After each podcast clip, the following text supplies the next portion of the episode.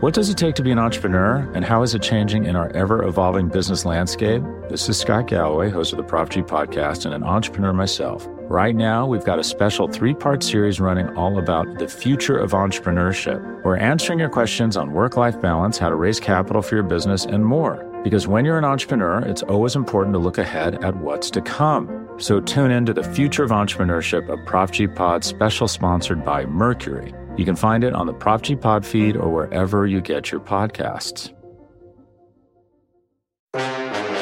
You're listening to BGN Radio with Brandon Lee Gowton and Jimmy Kempski.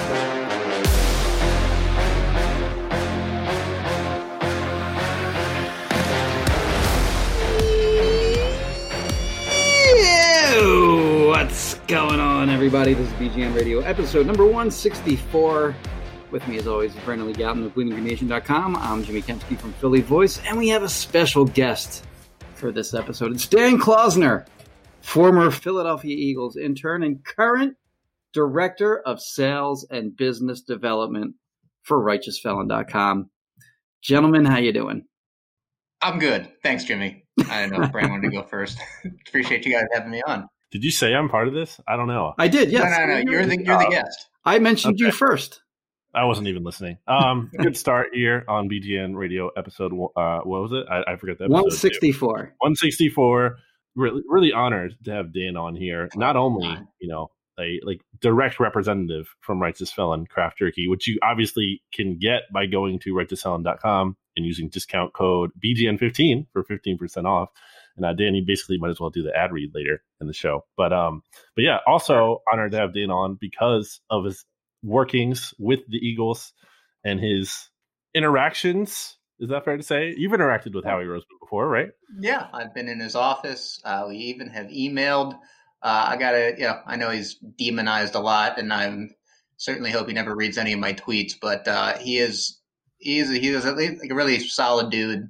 Uh, gave me the time of day at a point where I thought I might, you know, want to have a similar career path. So I got nothing but um, good things to say on that end. Um, strictly, you know, divorcing the personal from the uh, professional, current professional opinion. So What year were you there again?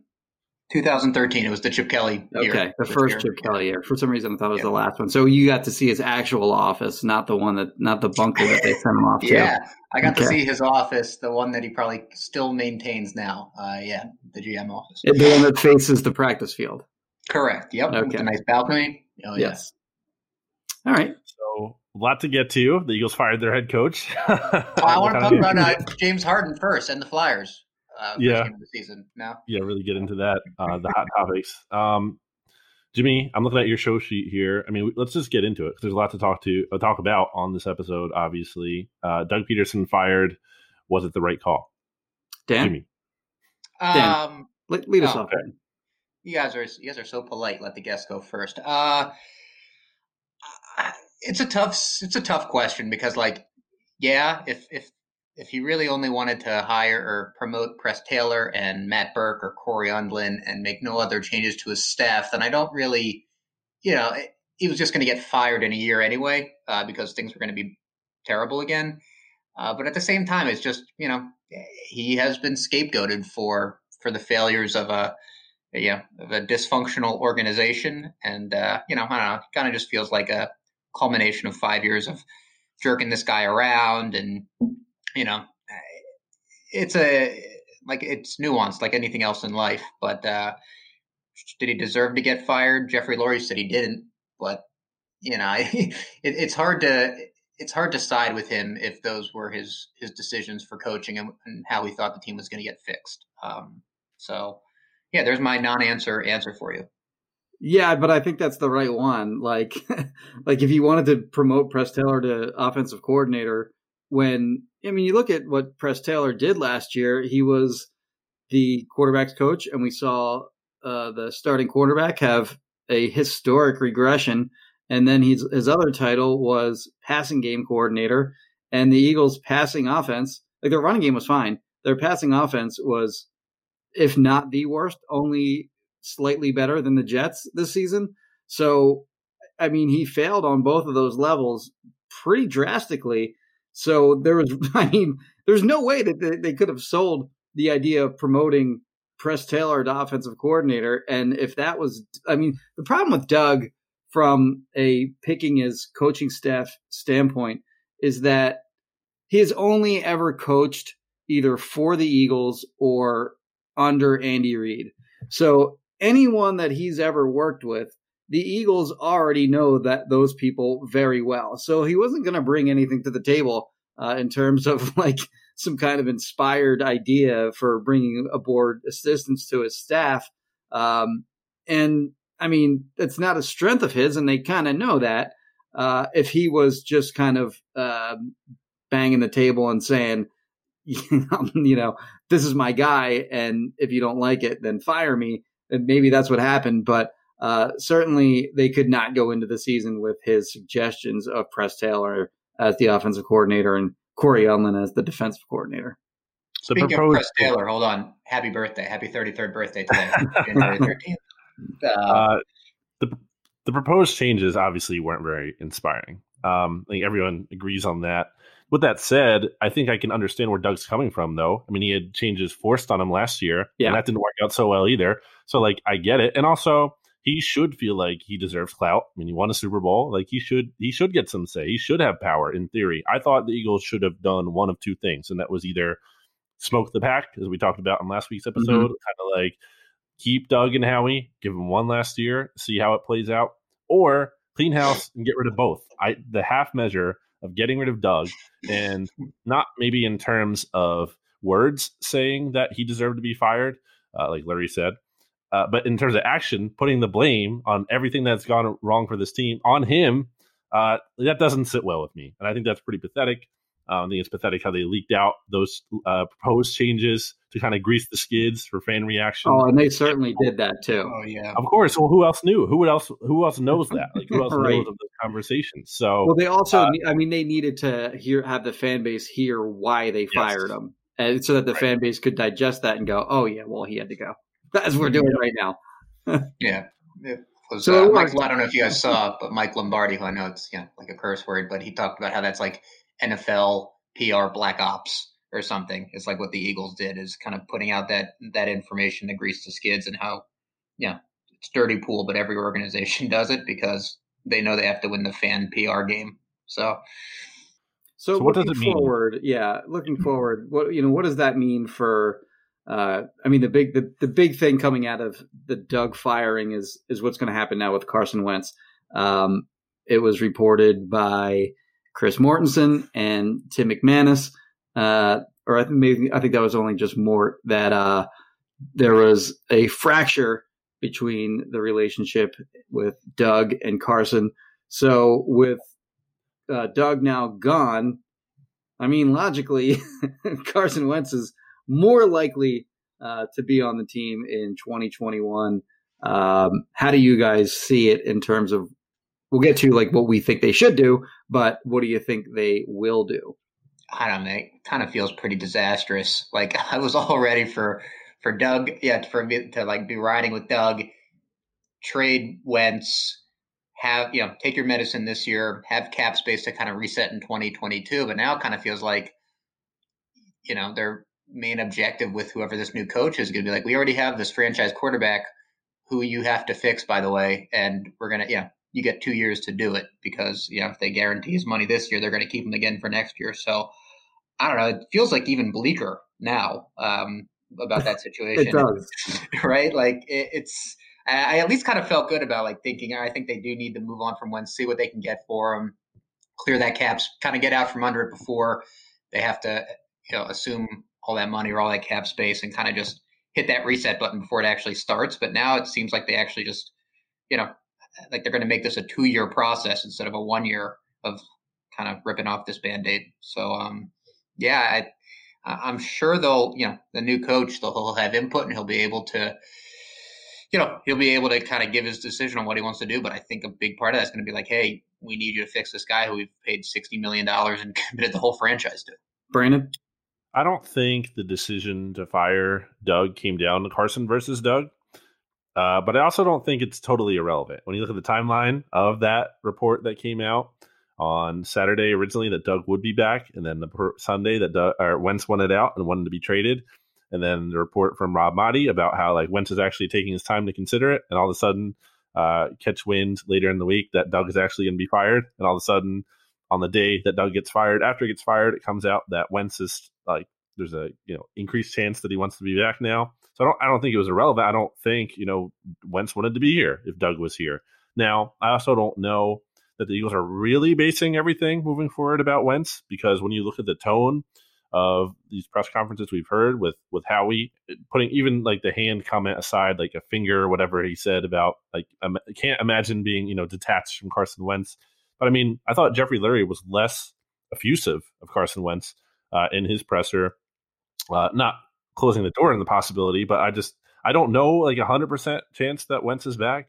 Um, I, I, would think the organization wants to try to fix him, um, especially if a new head coach comes in and really believes in him. But I just, I just think it's so naive. I really think it's very. I've been saying it for a while. It's very naive to think that Carson Wentz. You just bring in a new coach and that fixes everything. I think he needs to prove to be coachable. I think he needs to fix himself in a lot of ways. When you look at how Josh Allen got better in the offseason, it was because he put a, like a lot of work into like realizing he needed to fix his mechanics and everything. And I just don't know like where Carson Wentz is at with that. Did you see the Domo thing? The thing that uh, Paul Domowitch of the Inquirer put out about uh, Troy, Aikman. Troy Aikman going on, uh, I believe it was Michael, Michael Irvin's podcast, in which uh, Aikman said he talked to Doug and he framed like what he said as sort of his own opinion after having talked to Doug. But he said that uh, uh, Lurie, uh, Lurie essentially wanted Wentz to stay and uh, Doug wanted to move forward with Jalen Hurts. So I thought that was interesting. Um, and also from just from Lurie's perspective, and we've talked about, I don't know if we've talked about this on the podcast or I've just written it, but uh, I've definitely written it.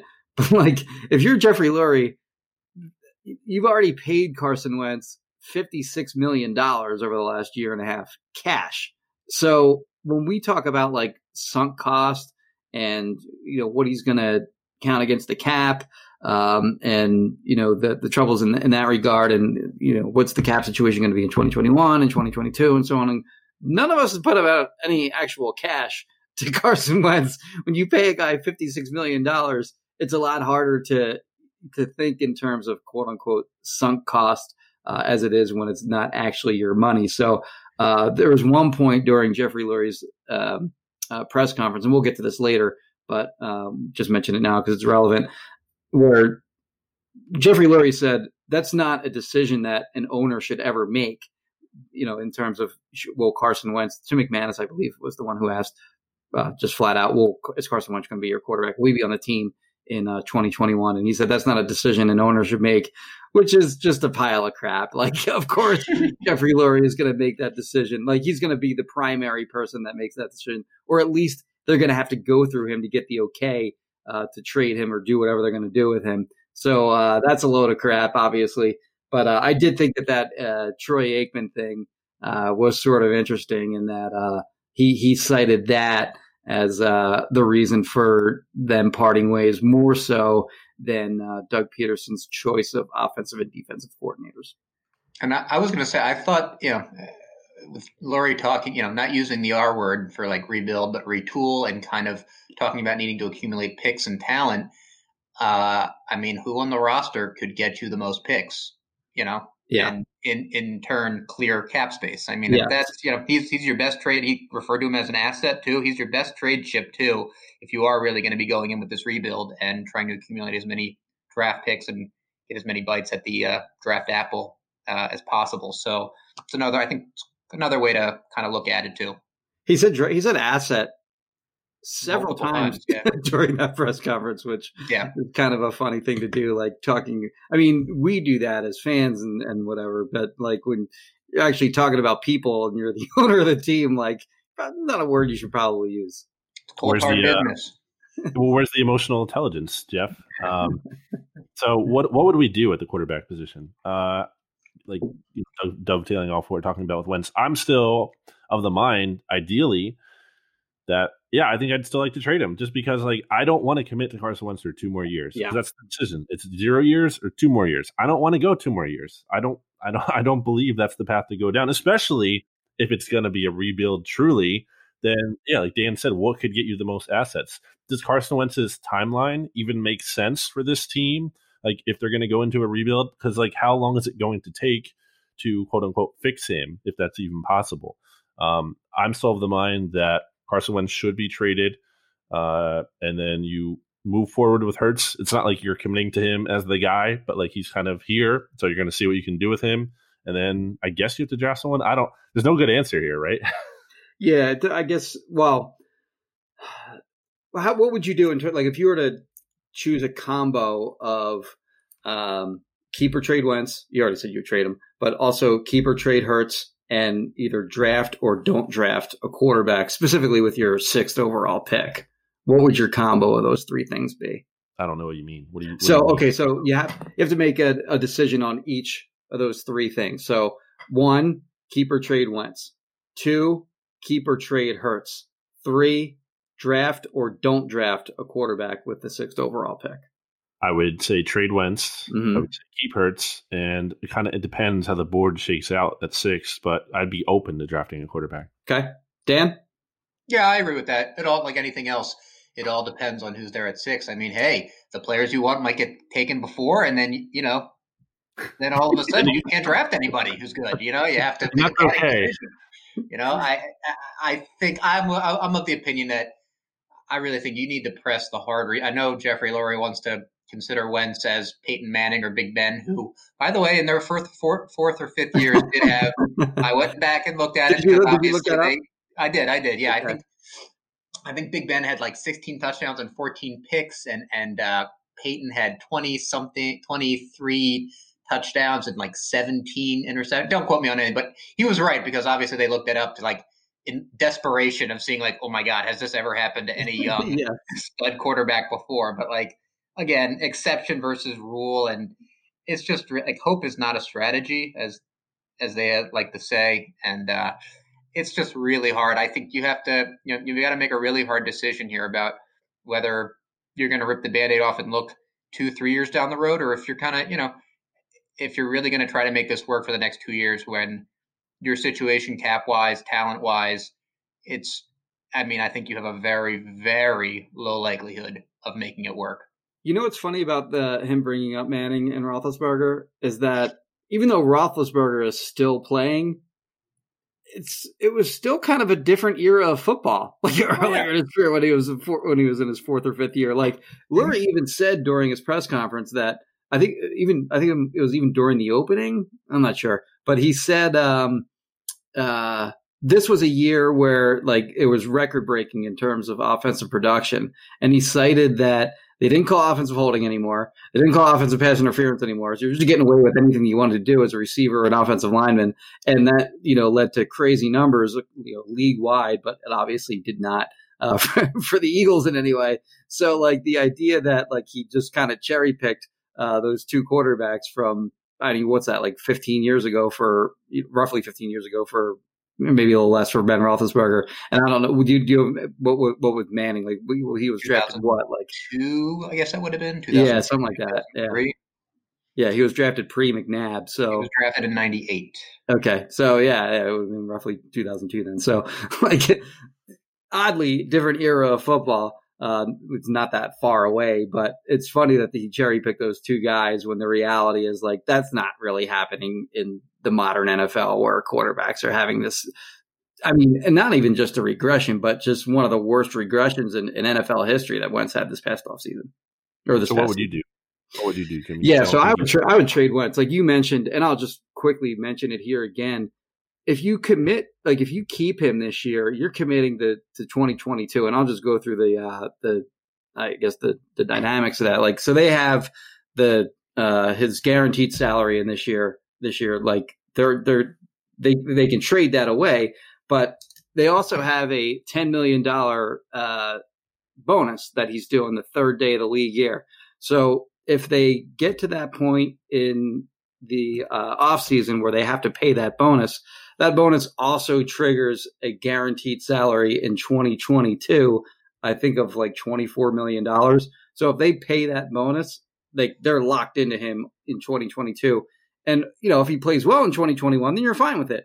But if he doesn't play well in 2021, then nobody's going to trade for him at that point. Like you're not getting anything for him if he has two consecutive bad seasons. So it really is kind of risky. It's riskier to keep him, in my opinion, than it is to trade him. Because if you trade him, I mean, if he's good somewhere else, then whatever. Who cares? Like it's it's it's not like it's not your like it's not your team. So what do you care? But you're going to get assets back in return uh, if you trade them. Ideally, maybe you get like a two in 2022 that can become a one. Like if the trading team makes the playoffs plus Wentz starts X number of games or something like that. And then you tack on some kind of like mid level pick in 2021. I think that's a deal that could maybe make sense. But I think if you can get that, you do it and you just get them off your books for 2022 and you move on. Yeah, it's a, a year early rather than a year late. I think. Yes. Too. It really got to make that move. So why don't we take a break here and we'll get into Jeffrey Lurie's press conference after this. So Dan, first, I want you to tell me about Righteous Felon Craft Jerky. Oh man, I don't even know anything about this company. Um, uh, anyway, BGN Radio is brought to you by Righteous Felon Craft Jerky. Eat the meat snacks that your Philadelphia Eagles do, or don't if you really hated this season, I guess. But you can support a local business. Um, you know, we're based out in West Chester. We locally source uh, our, our, beef from uh, Northern Maryland, actually Baltimore County. So we're, we're Ravens fans, not Eagles fans. But uh, yeah, we've been around since 2012. Um, I joined the business in 2017. Um, and actually, I know, I, Brandon, it's been cool that you've been uh, talking about like the other snacks that we have um, that aren't righteous felons. So we uh, we also act as a distributor for um, you know other small uh, specialty snack brands, but um, I run that side of the business. It's the side of the business that I that I've built up and I maintain, in addition to my uh, my responsibilities with Righteous Felon, working with distributors and and reps across the country, different supermarkets. Um, and uh, you know, it's been pretty cool. At least like for me, full circle. We work with um, a lot of sports teams, providing snacks for the players uh, in all four pro sports leagues. We work with um, luxury uh, hotels, kind of remaking their mini bars. We work with universities, uh, pre-COVID. We work with a lot of office build, buildings, so like your Googles and Facebooks and Yelps of the world. So, uh, so yeah. But uh, but anyway, the jerky itself, um, you know, we're based out in West Chester. Top quality Black Angus uh, beef. We manufacture locally as well. It's about a 200 mile loop between sourcing, manufacturing, and warehousing. And um, you know, we try to have fun with the brand, pay homage to pop culture, don't take ourselves so seriously, and uh, you know, as Brandon likes to say, elevate uh, the meat snack game. And uh, we just actually came out with biltong. I don't know if you guys know what biltong is, but it's uh, air dried beef. It's like uh, it's South African form of jerky. So think about like really thin beef, almost like pastrami cut, but there's no sugar, and it's basically like double the protein too. So it's pretty cool. We have three new ones. There's Darth Garlic, Anchovia, and Nelson Mandilla, which is a garlic dill one. So there's my pitch. What was the first one? uh, Darth Garlic. Okay. I, there's really nothing else to do. Uh, it was originally like dark garlic, and I said that's stu- super lame. Why don't you just call it Darth Garlic or something? And that's that stuck. So that's part of the legacy. But uh, but yeah, definitely don't go and buy it on Amazon and leave us a five star review. Definitely don't do that. So um, anyway, that that's it. You guys can go to go to break. well, I'll, I'll, just say go to righteousfelon.com and use discount yeah. code BGN15 for 15% off. Uh, oh, Jimmy? yeah, and I want to. Oh, that actually reminds me. Um, you know, it's it's been pretty cool. When I brought this uh, idea up to Brandon, we've talked about it in years past, but um, he was nice enough to do it. Um, we paid him handsomely for it, so you know it's not completely altruistic. But uh, the BGN 15 discount code has resulted in actually over ten thousand dollars worth of uh, of orders on our site, which is um, which is really cool. Um, been a huge success. Really appreciate all the support. Got a lot of multiple buyer, like you know multi-time buyers too, like our boy Rich Bobby. Also, shout out Evan Calico, uh, or yeah, Kill a Cow on Twitter. I know I see that he uh, orders a bunch too. So really appreciate everybody's support, um, and uh, I hope you found a new favorite meat snack brand in the process. Jimmy, back after this. What does it take to be an entrepreneur, and how is it changing in our ever evolving business landscape? This is Scott Galloway, host of the Prop G podcast, and an entrepreneur myself. Right now, we've got a special three part series running all about the future of entrepreneurship. We're answering your questions on work life balance, how to raise capital for your business, and more. Because when you're an entrepreneur, it's always important to look ahead at what's to come. So tune in to the future of entrepreneurship, a Prop G pod special sponsored by Mercury. You can find it on the Prop G Pod feed or wherever you get your podcasts. Back here on BGN Radio episode 164. Uh, hopefully, you're still with us after Dan gave the spiel about right I paid for that spot. It was important to know. It's important. Look, the listeners deserve to hear from the source. Now, let's get into Jeffrey Lurie's press conference because Jimmy described it here in the show notes as a quote, disaster throughout.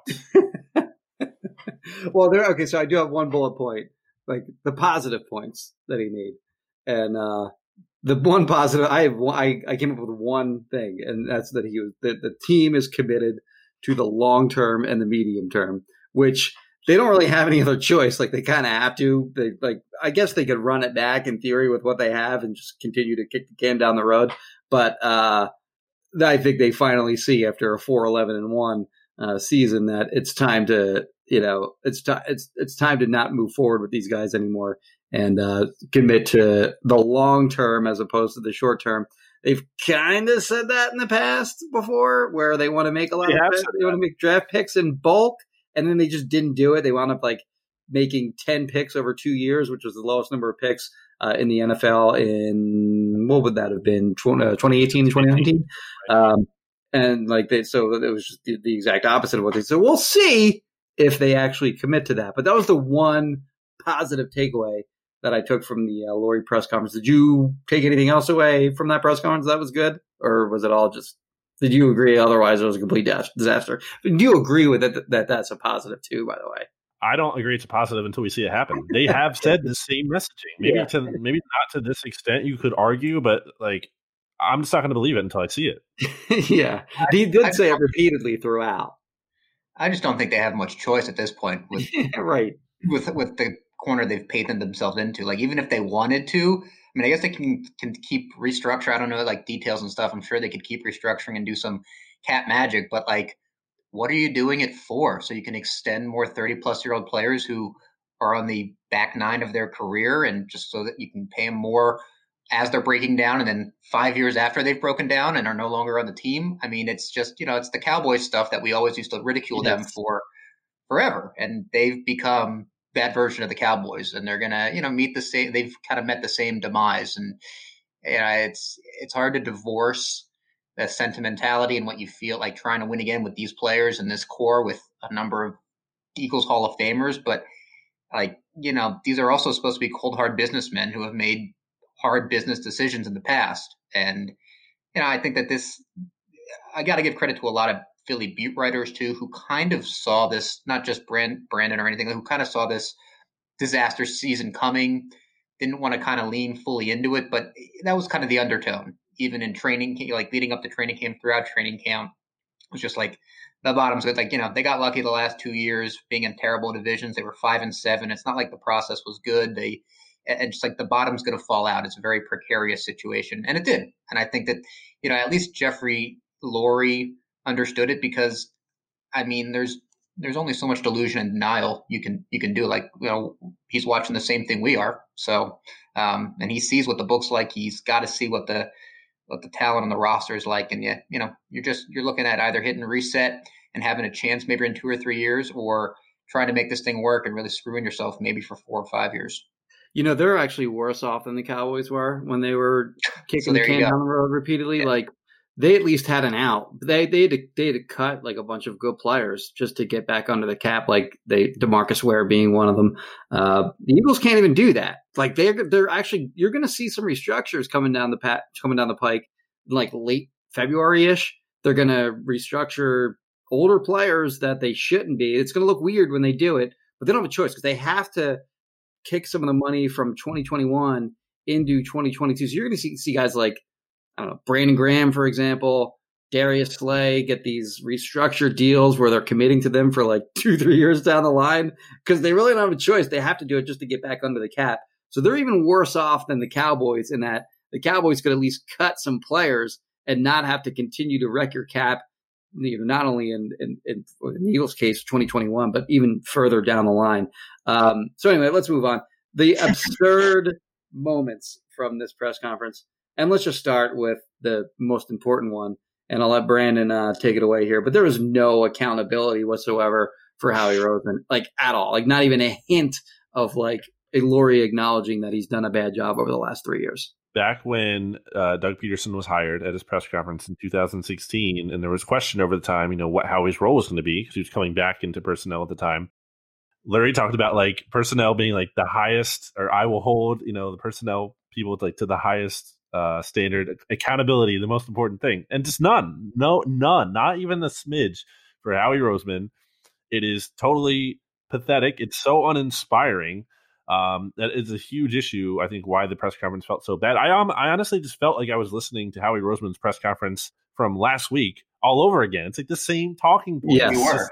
You were. The the the, the article right, I right wrote, off the bat. Sorry to cut. Right, like the first thing we'll, we'll get to this in a minute, but the first thing he said was the like the Alshon Jeffery drop away from being in the Oh NFC Championship, which, which is basically what Howie. By the way, they're throwing Alshon under the bus by saying that repeatedly. Yeah. But like Howie just said the same. Like, and I wrote an article on it, like stop gaslighting fans about like this nonsense that they're good the last. Anyway, continue on, Brandon. Well, hold on. The hold on. Drew Brees was going to drive, even if they did score. I mean, there, Yeah. there, was, there was over a minute, more than over a minute left. Drew Brees was going to drive. He'd been carving them up the whole game. Of course, he was going to drive down for an easy field goal, just like we lost to the, the, you know, to the Saints in that Chip Kelly game in the playoffs. Like it's just, it's, I don't know, man. That, yeah, Still got another twenty yards to go if he makes that catch. Yeah. Like, there's no, there's no Yeah, guarantee that he's exactly. going to score. And it was the first Yeah, time I they mean- moved the ball since the second drive of the game. It's, it's just nuts. Like, totally despicable. Anyway, continue on with the uh, no accountability. Ability. Uh, no, No accountability, accountability. Brandon. There you go. No ability and uh, it's just it's just like so discouraging. It's it really is because and it specifically when we're talking about like this team not being honest with themselves and how they've evaluated themselves, like I think that's such a big issue. Like they now you can say and and this whole idea too of the window and everything that oh I, just hate that so much. Like oh this was our window, we had to maximize it and it didn't work out. That's not what hmm. happened. Like right. they made bad moves regardless of the window the moves were bad and it's it wasn't about the focus of the moves that made the moves bad it was the moves themselves that they made were bad like and and then this this nonsense like defending Howie Roseman's draft record by saying that you know oh there were good players you know ahead of ahead of you that were taken and you know, just weren't available couldn't get them like how could you say that as a main point of defense right after you pass on Justin Jefferson. Like he was there, you could have taken him. DK, DK Metcalf was on the board, you could have taken him. Like there were They there were traded good players. for Dillard. They traded him for Dillard. Dillard, yeah, and he's bad. Or at least you know we're not encouraged about him. So it's just like it's such They, a they could have had Hollywood Brown instead of Dillard. it's so weak. It's it's so weak.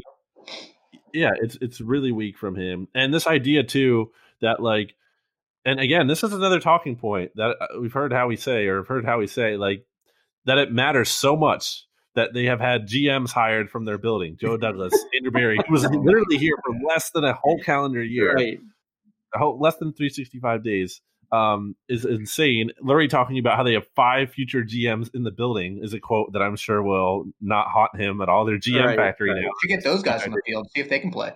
Well, yeah, it's just it's so it's just like it makes me not want to care about the Eagles. It really does because it's like they're not even a team.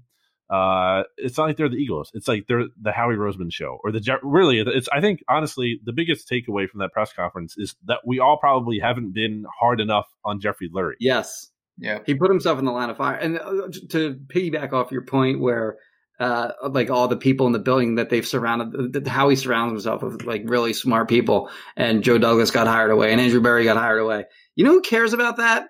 Literally nobody. Like the fans couldn't care less. And Les Bowen had such a great question later in the press conference where he basically said, "Well, uh, who cares who you have in the building when your your drafts are terrible and your free agent signings are terrible? Like, does it does it matter who you have in the building if if that's the case?" And uh, uh, Lurie's answer to that was Oh, basically to compare. Like you said, you know, you got to compare. You got to compare what what we've what we've done in the draft to other teams. Uh, and like you mentioned Seattle for some, like you started to mention Seattle, you like you started to like trash Seattle's whatever. I don't know if he was going draft or free agency or whatever there, and then he kind of stopped. And like he just he said, you got to compare them to. Uh, you know what? Everyone's done that already. Like everyone's there's been tons of people that have written comparison things about like the Eagles versus other teams in the draft, or the Eagles versus other thing, other teams in free agency, and there's no question about it that the Eagles have been horrible the last three years in both free agency and the draft. There's really the the, the question by Les was like Les is Les is like the king of like those kinds of questions where he just, he basically just makes a statement. Like remember like you I'm sure you both saw the video of like Chris Long and Lane Johnson. Lane Johnson had like a horrible game in uh, I think it was his, I think it was like his third second or third start Chiefs. against the Yeah. Chiefs, and Justin Houston just wrecked him in that game. And uh, he like imitated Les and like shaking his head the way Les does when he asks a question. And he's been like he's he's miming like putting the recorder up in his face. And uh, Lane goes, uh, "Yeah." Les says, uh, "So, uh, you had a bad game, huh?" and uh, it, was, it was a great impression. But that's what that's what Les is great at. He just tells he just tells you what he thinks, and then he's like, "So, what do you think about that?" Hey, he, at least he frames it in a question. You know? He did, yes.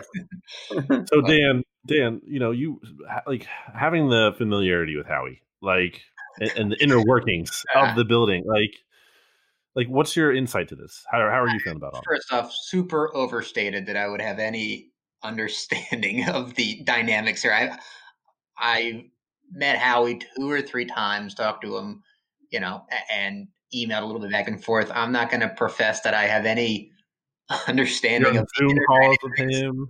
No, like nothing like that. Um, but I just the way that I see it is that you know for Howie too. I mean Jeffrey Lurie's might as well be a god to be honest with you. To him, I mean he gave him his dream job when nobody else would, shepherded him through the franchise, and has given him the you know his personnel and in building a team the highest position of power and you know, if Howard were to leave the organization, maybe he gets hired as a GM somewhere else, but he's never going to have that same kind of relationship with an owner. I mean, that'll never happen again. So you better believe that for someone like him, he'll do whatever is necessary to appease Jeffrey, stay in his good graces, and you know, do what he thinks. You know, eh, eh, be a steward of the franchise for for him.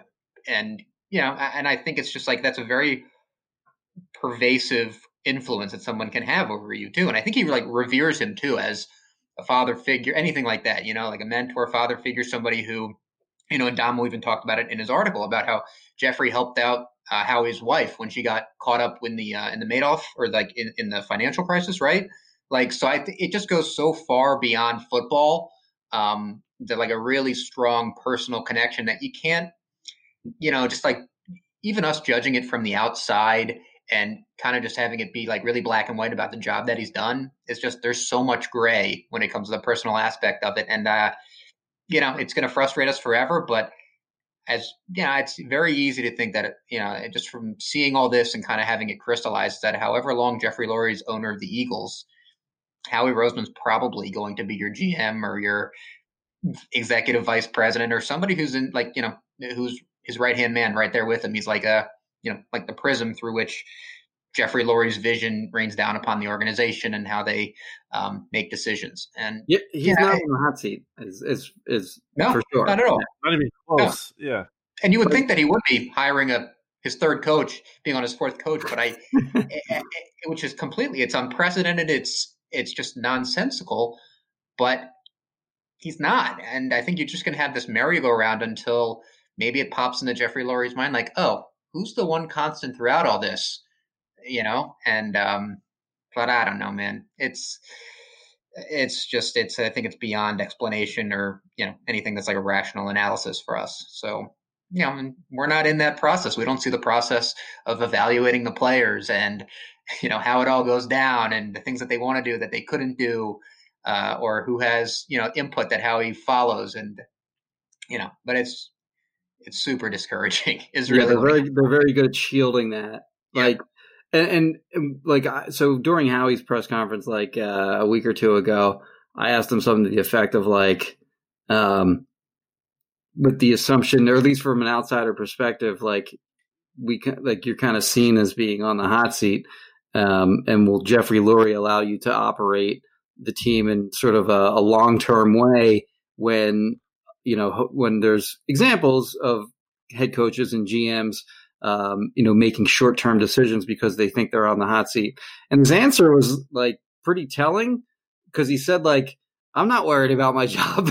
and uh, he, the way he, after he said it, the way he sort of then framed it was that like, he, like it's not his decision to make whether he keeps his job or not. But I think like the actual first part of that answer where he just said, I'm not worried about my job was really the the reality of the situation and and actually is what he meant when he answered that and then he kind of changed his answer mid course. But clearly, as you mentioned, like he is not going anywhere uh, anytime soon, no matter how poorly he, he continues to perform. Maybe he has an ownership equity stake already. Who knows? oh my god, that's like the nightmare. I mean, he might as well. I mean, in terms of like functionally, like I, I think you're absolutely right, Dan. And actually, I want to give Howie Roseman credit for something. He's done a very good job of like building this relationship. Yes. Obviously, making himself invulnerable and invincible. he, he deserves credit for it's that. A very, it's a, it's a it's a big time skill for him for sure. It is, and and I think you know Howie is not useless. He is smooth when it comes to this kind of stuff. So, and I think that's manifested itself in the past in terms of really good trades he's made and, and things like like so. You know, I'm not trying to to totally demonize Howie here, which is a, a very uh, strange course of action for me because I usually do, but. um yeah, I, I think though to go back to the negative, it's so hard for me to almost even care about this Eagles coaching search because it's just I feel like this franchise is ultimately spinning its wheel. It's cyclical, as uh, Marty Mornhinweg, uh, I think used to say. Uh, it's really just like what level of confidence are you going to have that Howie Roseman is going to be, first of all, to be able to attract the right guy because that's been an issue in the past. Ben McAdoo, um, who they who they couldn't even hire and had to settle for Doug. And it's like, who are they going to hire now? Like, who are they really going to be able to attract here? And then also, what level of confidence do you have that that guy's going to last? And it's not going to be the same thing in a few years down the road where there's another, another power struggle. Because every time like Roseman has been involved here as general manager, there's always been a power struggle. Basically, it's like Lurie chose uh, Howie over Andy. Lurie chose Howie over Chip. Ultimately, Lurie chose Howie over Doug. Like, how do you come in as the next head coach and feel good about that? Like, like I just I think it's such a dangerous dynamic uh, in that sense, and I think it's it's I don't think it's good to have a GM who's just the extension of the owner. Like, just have a yes man, really. Um, I don't think that's good for the health of the franchise. All right. So what else can we get to here before we go to break uh, from that press? Oh, new new talking point: the final four teams in the 2017 playoffs oh, are all bad now. and by those four teams we're talking about, and he also included Atlanta in that too, who made the Super Bowl the, the, year before. But the final four teams the year the Eagles won the Super Bowl were, of course, the Eagles, the Vikings, the Patriots, and the Jaguars, and they're all bad now. So this point is correct. Like all four of those teams are are certainly bad now, but like that's not a reason for you know your franchise. Uh, that's not that's not an excuse for your franchise to be bad. Like right. Oh, and the Patriots won another Super Bowl after that, by the way. right. Also true. Yes. Uh, Jaguars have certainly been horribles uh, since then. Vikings. Eh, Vikings won playoff game last year. They're certainly in better shape than the Eagles are right now. Uh, so at that point was a little bit ridiculous. And then you have um, uh, lesser uh, gripe here, but he said cap space. Actually, this is a very condescending quote. Oh. cap room is a one year phenomena in this league. Anyone who really understands the cap knows that you can transition away from a difficult cap situation in about 12 months. End quote. First of all, it's not even right. Like in 2022, they have, I think there's only one team that has more money committed to that cap than the Eagles. And they, and they're going to have more because there was the report where uh, Alshon Jeffery and uh, Malik Jackson had their contracts restructured in a way that's going to allow them to June 1st cut them. Uh, and a lot of money from that cut is going to get dumped into 2022. So you're just they're they're going to have like the lowest amount of cap space in that year once that happens, and then you have the Wentz contract and so on and so forth. They're going to, as we mentioned earlier, they're going to have to restructure guys like Brandon Graham, maybe Darius Slay, maybe a couple, couple others. That money's going to get dumped into 2022. So the idea that their cap woes are going to be over after 2021 is total nonsense. And then I'll let you guys get to this one. But my favorite quote of the press conference was the Nate Sudfeld unstoppable quote. oh man. He throws the best deep ball on the roster, is what he said. He literally said that. yes. 19 of 23, four. He said that was record breaking. What Yeah, record did like- he break on that? Was it consecutive completions or something? I think it was I think- completion percentage. completion percent? Yeah, for like first time starting quarterback, I guess. I almost had an aneurysm listening to that. It was crazy. I just like, I, I mean, You know, he came in prepared with that. Like, you, Yeah, you know, yeah. like, he knew he was going to get asked about. Yes. Yeah.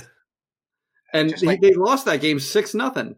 yeah, it didn't matter. it like literally didn't matter. And he was, I think my only enduring image of that is him throwing like a really bad pick or something. I don't know if he did, maybe he didn't, but I don't even know if I watched that game. But like, you know, it's He ran just He was Ran fine. around all- He was he wasn't bad in that game. He didn't embarrass himself in any way, but it was there was certainly they nothing. scored zero about points. they scored zero Yeah. points. I mean, I think he threw for like 130, either 130 something or 140 something yards. It was definitely under 150 on those 23 pass attempts, but unstoppable. And I think he, as Susie said unstoppable, I think like you kind of like you made a face like, oh, that was that was a dumb that was a dumb word to use. But yeah, All right. And then finally, uh, uh, he was asked uh, what makes the Eagles an attractive destination for a prospective head coach. And one of the first things he mentioned was the facilities. like it's 2001. Yeah. But like, they, it's funny because they have like that practice bubble that like Chip Kelly famously complained about repeatedly. It's a 60 yard practice field. So anytime it rains, and especially during training camp, like during the season, if you have you know 53 man roster, and I guess it used to be uh, 10, either 10 or 12 practice squad players. Now the practice squad is even is even bigger. It's hard fitting. It's hard enough fitting those guys in there. But when you have a 90 man training camp roster and they have to go in that bubble, like it's almost impossible to hold a practice in there. Uh, you know, whereas other teams across the league typically have like a 120 yard field. And also, like, who talks? It's not college football, like facilities. Come on, every pro team, these are billion dollar organizations. They all have amazing practice facilities. You know, you're not like the SEC over the ACC or something. It's insane to to count that. yeah, yeah. It's not like uh, like uh, Oregon has great facilities, uh, or you want to go to Oregon or you want to go to like Kent State. You know, like Right. you know, it's crazy. You're right. Like No every to- to you professional, every professional team should have amazing facilities. Yeah, just I don't know. So not a very encouraging press conference is the takeaway from the Eagles owner. Uh, but pivoting from that to the coaching search after the break. First, Jimmy. Yeah, I should have had. Uh, I should have had Yeah. a jingle prepared for Dan's uh, special uh, guest appearance, but something up on the spot. uh, I don't have one. Uh, but if you're looking to buy, sell, or rent a house, call Kristin Roach of Roach Realtors. 856-906-9295. Again, 856-906-9295. Actually, normally this time of year is a really a down time in the market, but she's been pretty busy uh, over the last month, so the market is doing well. If especially if like you're trying to sell a house, your your house is going to sell for well above market value. It's a very big time seller's market at the moment. If you're buying, eh, maybe not so much, but if you're looking to sell a house for sure, Kristin Roach, 856-906-9295. Brandon, you got your finger up? Or email because some people don't like the phone call. Oh, yeah. They don't like. They don't Well, like you can phone. text her at that too. Okay. Yeah, Uh, but her, only- but her email one form also personal communication here. Kristin with eyes. There's no E's in there. K R I S T I N L Roach at gmail.com. Wow, Brandon? really giving it all away. Dan.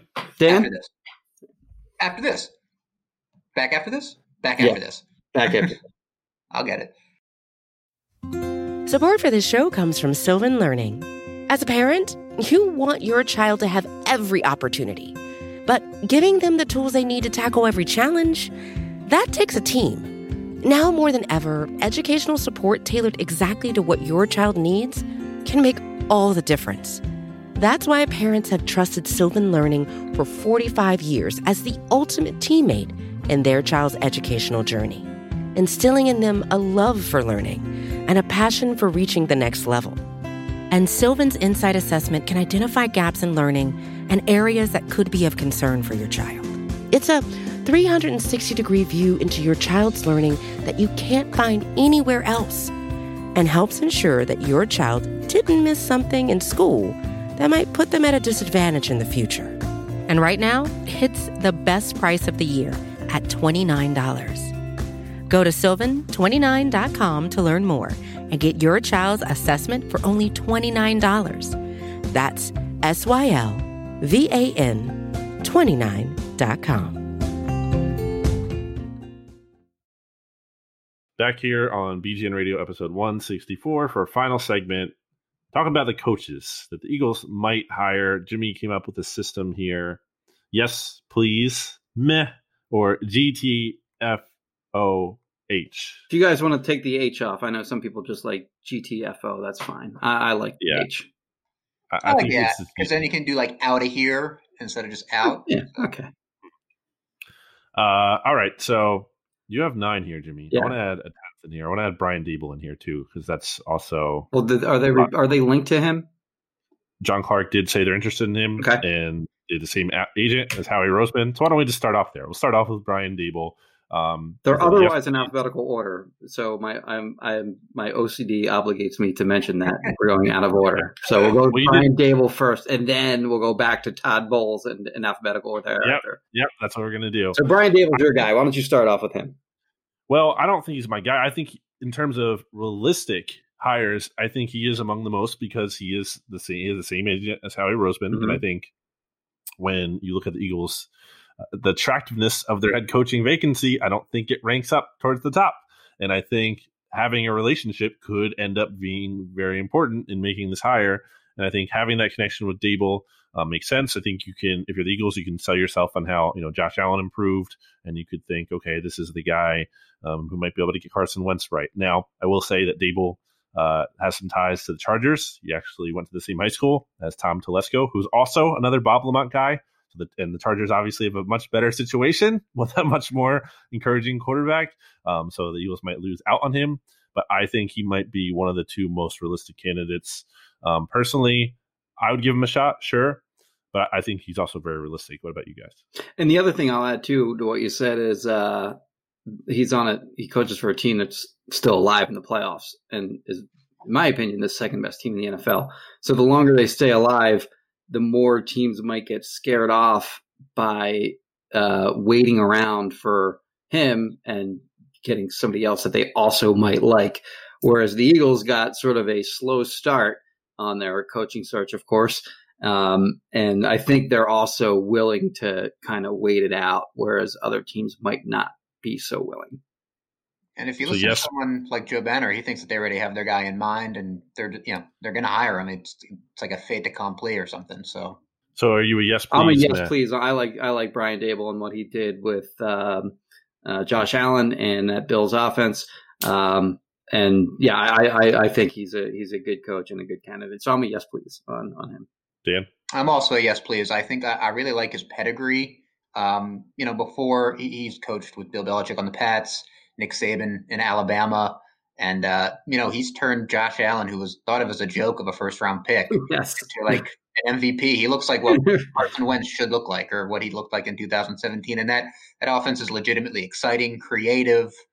I mean, that thing is a juggernaut. They look a lot like your 2017 Eagles, and um, and yeah, I, I really like you know how he's the way he's worked himself up, the guys he's coached under, and what he's doing right now. Um, you know, and he he basically had you know it's not like he's not like Sean McDermott's an offensive coach who's putting his input in there. I mean, that's that's Brian Daboll's offense. yes. Uh, we'll move to because we had to we had to we had to speed through these a little bit because Yes. we could be here all night. But um, Todd Bowles, are, that's the number one on the list. But I went alphabetical order. So Todd Bowles, I'm a I'm a GTFO on this one, just because I think Todd Bowles is a really good defensive coordinator. And I know I think the Jets situation wasn't all his fault, but no, that's not the move for me.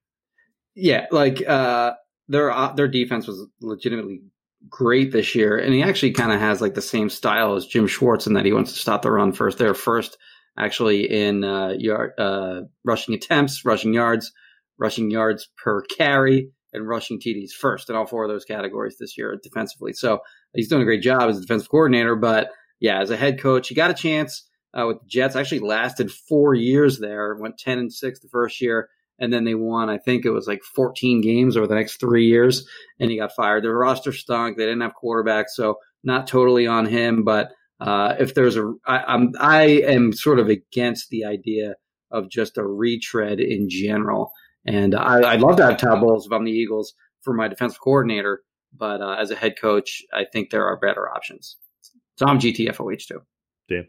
Uh, I'm actually going to surprise you guys on this one. Okay. I think I'm more wow. the yes, please. Um, really? Okay. Yeah.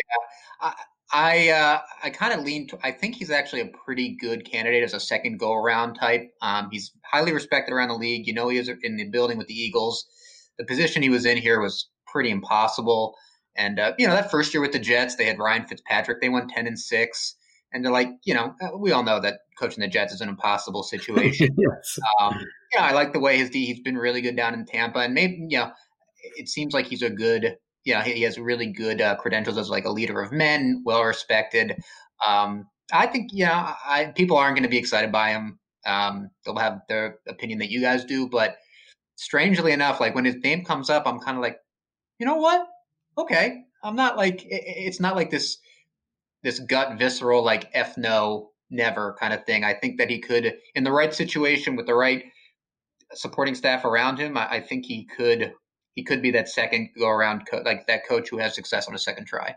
Um, so that's that's mine. I don't. It's not like some yes, please. I want him to be hired, but it's certainly not a GTFO, and it's more than a, a meh for me on top. You you want to lead off with Joe Brady? Sure. Um, obviously, listen, it's great. I think he's younger than me, which is crazy. Um, How old are you anyway? I will be 33 on uh, Brandon Graham's birthday. We share the he same. He is younger than you. He's 31. 31, which is nuts. Um, yeah, he's had one. So uh, you know, I know his rise has been meteoric.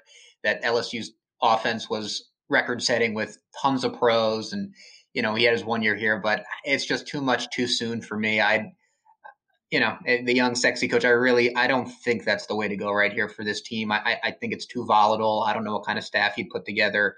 Um, you know, I, it's eh, no offense to him. I just, I don't think it's the right move. I don't think, you know, I'm a firm GTFO on uh, on Joe Brady. Okay, Brandon. I mean, yes, I think it is about. I think it is risky, but I think they're in a position where it might be better to take a chance on him early than it is to potentially miss out on him. And uh, I'm also in a spot where if things do blow up, I wouldn't. That's okay. I think that's good for the organization, kind of in a way, um, to, to take the swing and miss.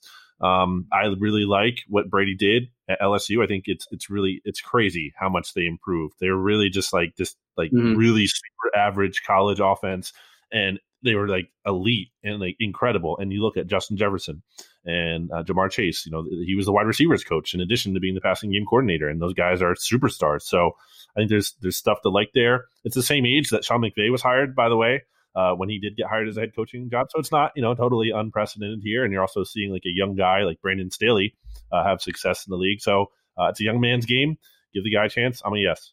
Yeah. So the thing that's appealing to me about him is just um, the direction of the that would indicate the franchise is going and if they hire him because you know Lurie did talk about the long term aspect uh, and not just applied to the roster and and is also applied to the coaching staff. And if you hire a guy like him you're sort of expecting him to grow into the role if he's that young. Um, it also maybe indicates that like I wonder how many uh, of the veterans like like guys that are like older than him like on the team. And there are a lot of them obviously on this team. It's one of the oldest rosters in the nfl now how much respect are the are the are guys like that going to give a, a guy who's younger than them who's coaching them and trying to discipline them and whatnot? So if they were to hire him it would sort of signal a, a changing over in terms of getting rid of uh, the the guys that helped you win the super bowl. It's over. That run is done. Like you're not winning with that core anymore. So I think it would signal a changing over, moving from an older roster to a younger one. And it's a whole like leader of men type of thing too. I mean, he's been in the league one year. Sean McVay had at least been in the league, you know, eight, nine years as a coach with a track record and a lot of respect from players. Um, so he was on the Saints for two years, for what it's worth. Oh, right. Was he a quarterback coach or like a quality assistant? I think Lombardi was quarterback. Okay, yeah. All right, uh, Ryan. They, sorry, go ahead. Ryan Day, uh, I, I, don't think they can get him. I don't think he's a realistic candidate. I just think there's other. He's getting like interviews everywhere. I don't see why this would be the job. Why would he? Um, Ryan Day? Yeah. Uh, Bruce Feldman, by the way, downplayed that report. He said he heard that is not true. Uh, although John Clark put it out there that the Eagles are interested in Ryan Day. It doesn't make sense logically. Like Ryan Day, he was, he was here, by the way, in the chip years. He, well, he was tight. Hometown. like, yeah, they go back like ways. So this guy's going to come work for Howie Roseman, having all the power, right? Like, and leave Ohio State when he's like, there's no really reason for him to leave Ohio State. Yes. No. Yeah. All right. We, have to, we, we, we, can move yeah. on from Ryan Day. I think. I agree. Mike Kafka, Chiefs oh. quarterback coach. Oh, Brandon, your boy. My boy. Uh, yeah, Kafka to me is actually I'm gonna say a meh. Actually, I'm gonna upgrade him to a meh just because. I mean, the optics are insane, right? You, you like former Eagles quarterback who wasn't very good, who became like rose to prominence somewhat with the Chiefs, and now you're going to hire him to replace that guy, like Doug Pederson was. Like it, it's just it's such a weird optic move. Um, I feel like the interest in Kafka, which came out by the way, like first thing from Rap Sheet after Doug was hired, mm-hmm. I wonder, like, because they wanted to hire him. At least there was interest reportedly that they wanted to hire him as their offensive coordinator. I almost think it's more realistic that they would hire Kafka as a play calling offensive coordinator for either mm. a defensive coach right. or Deuce, which I also think could happen. Dan? Uh, I mean, like, yeah, the optics are bad too. I think that they almost. Ha- I, I, know Jeffrey Lurie's chasing his next Andy Reid, and he had one for a very short period of time with Doug, Doug Pederson. But I really think that they need to almost divorce themselves from this Andy Reid tree. And you know, not that it's a bad thing, but you know, not not that Andy doesn't turn out good coaches, but I mean, it's it's been eight years now. Like, I think they kind of have to try to forge their own path. And like, Kafka could be a good coach, but you know, he's another one who's young. One, how old is he? 33, 34. Um, and you'd be skipping that, over yeah, he's young. Yeah, I mean, he. I think he was drafted in 2009, 2010, something like that. Yeah, that sounds um, about right. Yeah. So you'd be skipping over Bieniemy for it. I, I, just, again, another one who doesn't really inspire a lot of confidence or, or, or, excitement for me for myriad reasons, whether they're fair or not. But, um, but yeah, hard pass, GTFO, H. As we would say. I'm, I'm a hard no on any on anyone from Andy, the Andy Reid tree. Just give me give me something new. like I don't. we won the Super Bowl with an Andy Reid guy. Let's, I don't let's care. I, I, don't. I want something move new. on from you know try something else here. So I want to point out that they actually haven't been connected to Bieniemy as far as uh, recording this say January 13th at like 8:50 like that hasn't come up anywhere. I mean, it's like a logical one that people throw out there, but it hasn't. No one's actually said that like they're interested in him. I just thought that was interesting to note. Um, Jerod Mayo, though, the Eagles are interviewing him, uh, and that's kind of out of left field because this guy became their the, the Patriots inside linebackers coach just in 2019. So he's just two years on the job. And obviously, that role kind of has more responsibility than a typical linebackers coach because the Patriots don't have a defensive coordinator. Um, but uh, and also, I think Mike Garofalo put out a good note, or Garofalo, as Jimmy wants me to say, that uh, Jedd Fish, who was college roommates with Howie Roseman, you know, I think was with the Patriots this year, and I guess he kind of put Jerod Mayo on Howie's radar. Uh, I, I, think there's no way they hire him as head coach, so I have to be like a GTFO. Like, how could they do that? I think they're interviewing him under the guise of a potential like future or maybe as soon as now like defensive coordinator hire. He's uh like as you mentioned, the, the Patriots don't have a defensive coordinator. He and uh Steve so he's the inside linebackers coach. Steve Belichick is their outside linebackers coach. But those two guys are sort of the top assistants under Bill Belichick. So he's kind of like a quasi defensive coordinator as it is uh, very young. He was drafted in I think 2008. He was like the 10th overall pick. Went to a couple Pro Bowls. He was an All Pro one year. Uh, was really thought of as like the leader of their defense. I'm kind of like I'm not GTFOH on him. I'm not like yes please on him because it's just he's been a coach for two years. Like if that's too big a jump to Yeah. only coach two years and become a head coach. Like he needs a little bit more seasoning, I think. But um, I would say um, I like him more than some of the other guys on this list. Uh, so he's kind of like a meh for me. Yeah, I would say, um, I mean, I guess I just like kind of follow principle with me and, and say GTFO because any guy who's only been in the league a couple years, I mean, listen, he was a great player, all time Patriot, you know, and obviously he's got to have some, you know, level of respect from from Belichick. But again, a guy who's been in the league two years removed from playing, like eh, it's, you know, I guess it's like a Brian Floresy type of Right. Yeah. type of look, but pass. Same Like, situation there, by the way, too, Yeah. where he was he was a linebacker coach. Like he didn't have the defensive coordinator title either, but sort of was that for them. And he's had he's had some success. So I mean, they didn't make the playoffs, but he's had some success in Miami so far. and success on a team that is rebuilding. Yes. like going to a longer model. So relevant. Um, uh, Lincoln Riley is not a realistic name to me, but uh, he's obviously. I think he's a yes for all of us. I yeah, yeah, oh for sure, you yeah. get him out of Norman, but you can't. So I, I don't even think it's worth talking about as And a it- realistic. Well, I think it's already been shot down by Domo too. Like today, I think he was also saying, but like also, as you know, as great an offensive mind as he is, I mean, no offense, he's lost two games a year at Oklahoma, zero and three in the bowls, or you know, in the college football playoffs. Like, forgive me if I don't get overly excited too about this, and you know, whether it's fair or not.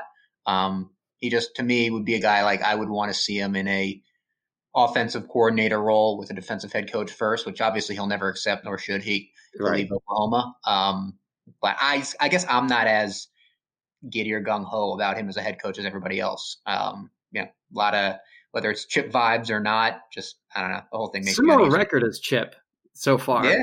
as what Chip had when Chip came to the Eagles. And Like Chip he's only lost eight games. He's Yeah. lost he's lost he's lost two games each of his four year. years. and at, he, uh, he hasn't beaten the big boys in uh, in the college football playoff. You know, and, and he's had three first or no, I guess I guess Baker was the year before him, but he's had you know Kyler Murray, Jalen Hurts. Sure, uh, he had Baker. He had Baker. oh, he uh, Baker, uh, so yeah, Baker, Kyler Murray, Jalen Hurts, and then uh, Rattler this year. Rattler this year. So like, you know, eh, meh. Next, but the uh, but like he also developed those guys too. Yeah. So you can Yeah, yeah, yeah. you can you can say like he had those players and they didn't win enough, but he also made those guys. In in theory, he helped make those guys what they are. Yeah, that's true too. I'd also just wonder about the power dynamic. Like, oh, this guy has got a great relationship with Howie Roseman. Like, yeah, until they have to work together to pick players and build a team and have control, all this. So like, you know, Well, yeah, you know, But the facilities, Dan. Uh, that's right. They got to be better than Oklahoma, I'm sure. You know, probably yeah not. Roseman is Probably not. actually. All right, So Robert, that- Ro- Robert's. Uh, how do you say his last name anyway? Saleh? solid, Oh, okay, solid. okay. I'm a yes, Uh, please on him. By the way, Well, who the Eagles are reportedly interviewing tonight as we're recording Oh, this in okay. South Florida. I did not know that. Uh, Yeah, he hightailed Well, it out of New York after his second He interview. flew. Yeah. He's known, of course, for his demonstrative uh, actions on the sideline. He's he's very animated. Seems like his players enjoy playing for him. They feed off of his energy. Uh, the 49ers obviously had a phenomenal defense in 2019 that uh, carried them to the Super Bowl, which they lost, of course. Um, you okay, buddy? Yeah, that's on my doorstep. well, anyway, they had a great defense, carried them to the Super Bowl. Ton of injuries in 2020. Still got his players playing extremely hard for him uh, throughout the season. Uh, they they made do with with what they had, uh, despite really a horrible offense and a. I mean, we all saw what Nick Mullens looked like against the Eagles.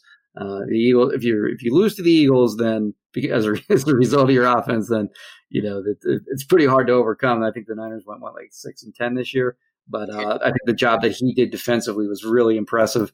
So uh, as, as far as a guy that gets his players to play for him, uh, commands the respect of his players, and uh, sort of can own the the the, the room and can own the locker room. And uh, he's he's a guy for me that I, that I think makes a lot of sense. Of course, you'd have to pair him with uh, uh, an offensive coordinator, and the general thinking is I forget the guy's name, but uh, that he bring he bring over one of his assistants that Maybe would. bring Uh, over Matt LaFleur, uh, Matt LaFleur's brother, Mike. okay, that would, uh, in theory, install some version of the Kyle Shanahan offense. Yeah, just like Rich Scangarello did. Um, right. So uh, I am a uh, somewhere between a meh and a yes please on Robert Saleh. Uh, as far as like having a dude who could kick anybody's ass, like that, yeah. that's appealing too. Uh, because we would have you know top two would be him and Brian Flores, I guess. As far as like you know who you'd want in a street fight. Um, but yeah, I, I, think again you get that leader of men vibe from him. Um, you know that team was decimated by injuries and the offense was terrible and that defense played really hard and uh, you know he's an animated guy. I yeah i wouldn't be upset with hiring him especially because we know that he'd be bringing you know an, an offensive coordinator with him who's highly regarded whose brother's a head coach. Um, so so yeah i'd be fine with that. Um, i'd be fine with robert Saleh. all right we just got two more. Oh, oh sorry brandon. Uh, Go ahead. Yeah, I'm I'm a yes. Uh, and it's weird because I feel like I'm typically not defensive head coach kind of guy because we all know the concern of I don't know if you touched on this while it's gone, but the concern of like you hire a uh, you know a defensive head coach, and then you have the offensive guy, but then he gets hired away if he succeeds to be a head coach. So um, I almost wonder if you can kind of stymie that by like bringing in an offensive guy, um, play caller who you kind of make immediately the assistant head coach and you just pay him a lot and try to keep him here. I don't know if that works, but uh, I like Saleh. I like his energy. I mean, that's that's such a Philly like that's, that's yeah. Philly fans will love, right? Him just getting yeah. back, like that's like especially uh, God willing that fans are allowed back in the stands in the future to see that. I mean, like people would love. He will get immediate support for sure. Yeah, um, but that's not just why I like him. I just think you look at his his track record. He's worked his way up. Uh, there's a lot of I think the downside, the one of the biggest downsides you look at him is how the, the 49ers defenses were bad early on in his tenure, but they ranked bottom five in spending those years. Like they weren't built to be a good defense. And it took time because they were in a really bad spot. That roster was was trash. Like when when Chip had it, you know, and then Shanahan came in, like uh, they had a lot of work to do in terms of building that thing. And you know, as they got the right pieces in there, it, it's you know been a really good defense. Um, so yeah, I'm I'm a yes on Saleh. Surprisingly, all right, as long as your uh, internet's still working there, why don't you keep it going with Arthur Smith? Uh, Arthur Smith, I am getting hired by the Falcons, by the way. But go ahead. Yeah, um, I, I, don't think the Eagles can hire him because I think he, he's like interviewing basically everywhere, and I don't see why we'd pick here. Right. But uh, I, am a yes too. I think it's really interesting how he survived through like four. He's on his fourth yes. team now. He came on with Mike Munchak. Uh, he, he, survived Ken Whisenhunt. He survived Mike Mularkey, and now he's here with Vrabel, and he's worked his way up. Um, I, I, just think that's a real interesting path, and I guess you can talk about how you know like it's weird because of the Derrick Henry factor. I mean, he, he revived Ryan Tannehill's career, sure, and yes. that's that's kind of big. And I also think that the Henry thing is like he's going to have like that, that, I think that could be a credit in his favor. Like he's building around Derrick Henry this piece he has. I don't think that necessarily like means he needs to have Derrick Henry to succeed. Yeah, he's building. Yeah, I mean, he's formulating his offense around who is clearly his best player. But they're like, I mean, you just look at the results alone. They're what? They're either second in points and fourth in yards, or fourth in points and second in yards. I think they were second in points and fourth in yards.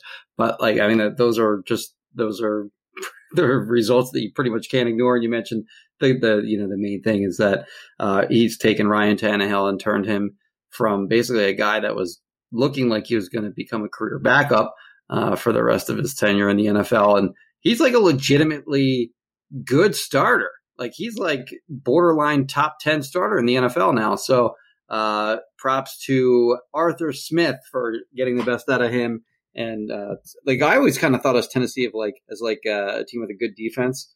Yeah, uh, but they, they, they were sort of they were the opposite of that. Like their offense was awesome and their defense sucked. So uh, yeah, that's uh, he'd be a yes for for me for sure. Tannehill's like a played like a top five quarterback. You know, not just for people like me who had him in fantasy uh, the last two years, but like you know, just like watching him too. He could do it all: running, throw, I mean, passing, running. Um, yeah, uh, I would go somewhere between a man and yes on Arthur Smith. Um, but again, I you know I wonder too about like the level of talent on offense and uh, like just how good it was. But you can't can't knock the scheme. The fact that he was thought so highly of that four coaches kept him.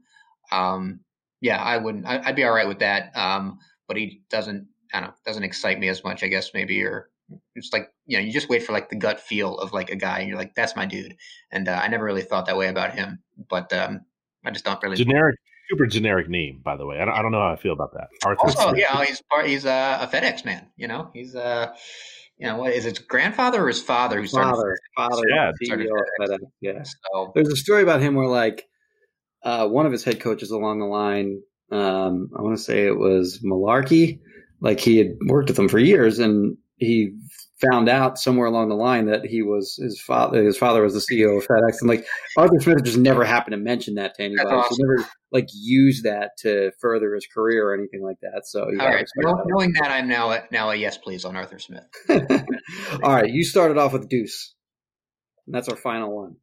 Me? Yes. Okay, I guess because I tweeted it. Uh, Oh, I didn't see that, but no, yes, uh, I thought it was part of your research. Nah, poor Deuce, man. He's been here, what, 11 years, 10, 11 years? 2010.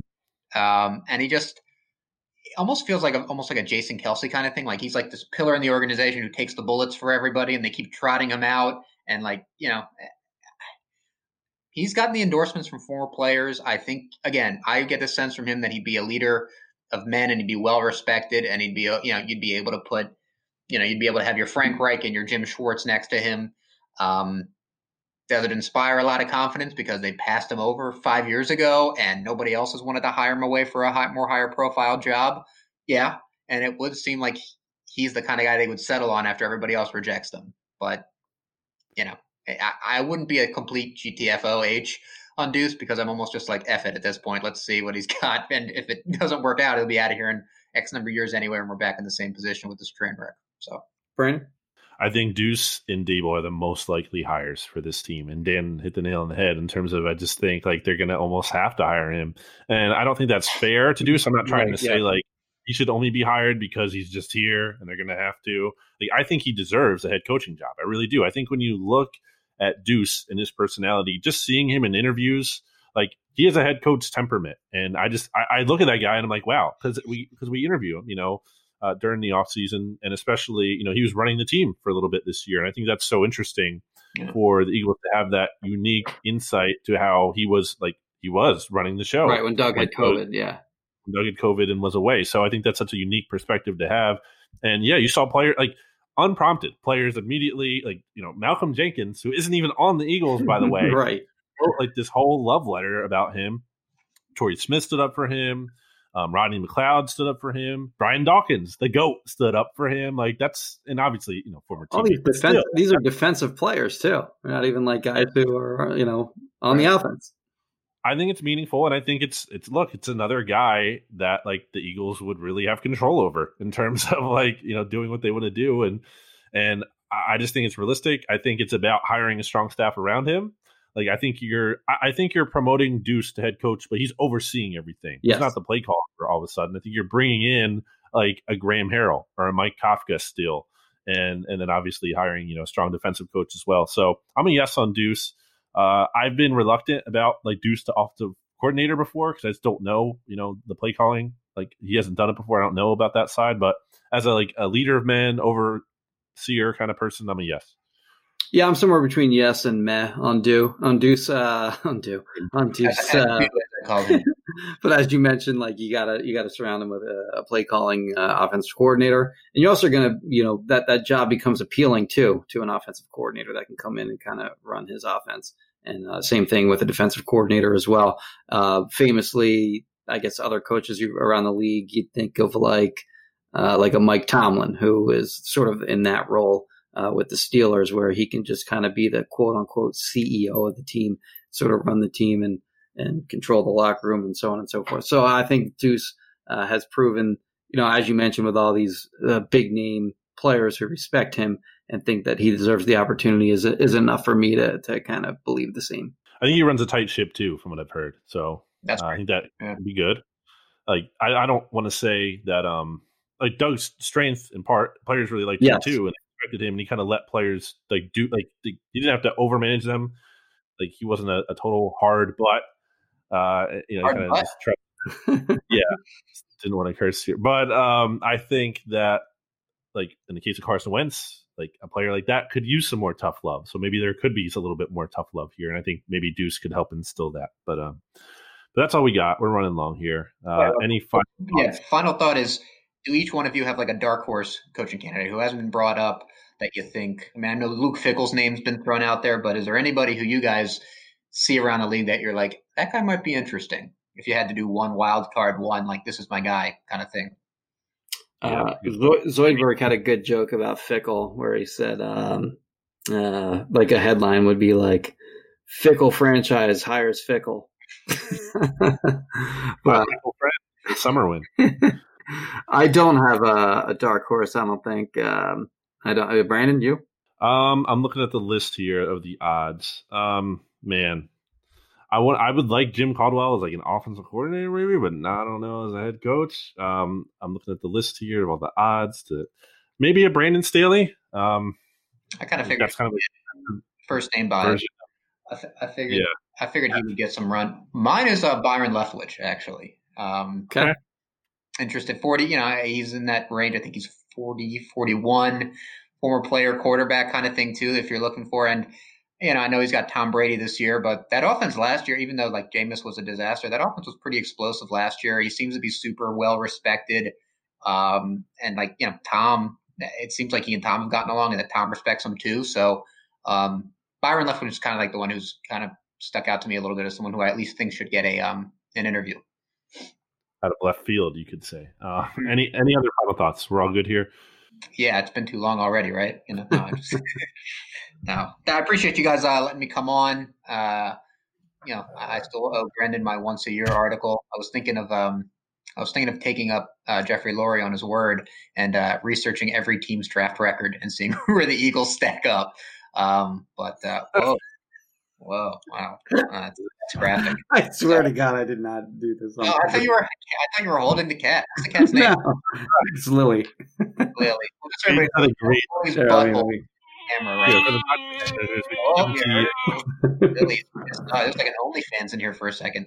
but, uh, I really appreciate you guys letting me on. It's been awesome uh, listening to the podcast and hearing, you know, uh, about BGN Radio being uh, sponsored by Rick Felon. And uh, pretty crazy. I was thinking about it. I guess we've all known each other, what, like nine, eight, nine years now, too? So, yeah, uh, going on 10. Going on 10. Uh, I look forward to uh, sponsoring the podcast again next year, and uh, hopefully the Eagles can be good and people will want to, like, buy more beef jerky or other stuff. So, uh, yeah, that's it for me. And, uh, you know, I accept your offer to come back on the podcast anytime. Thank you. Jimmy, what about you? You're good? I'm good, yes.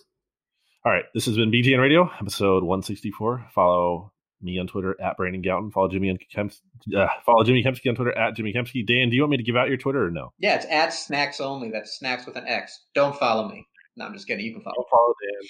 Uh, go to righteousfelon.com. Use discount code BGN15 for 15% off your order. We'll have plenty more Eagles coverage coming your way, especially if they make a hire. And if not, we'll, we'll be here. Emergency pod. So subscribe. Don't miss an episode, and we will talk to you next time. Goodbye, everybody. Thanks for everything.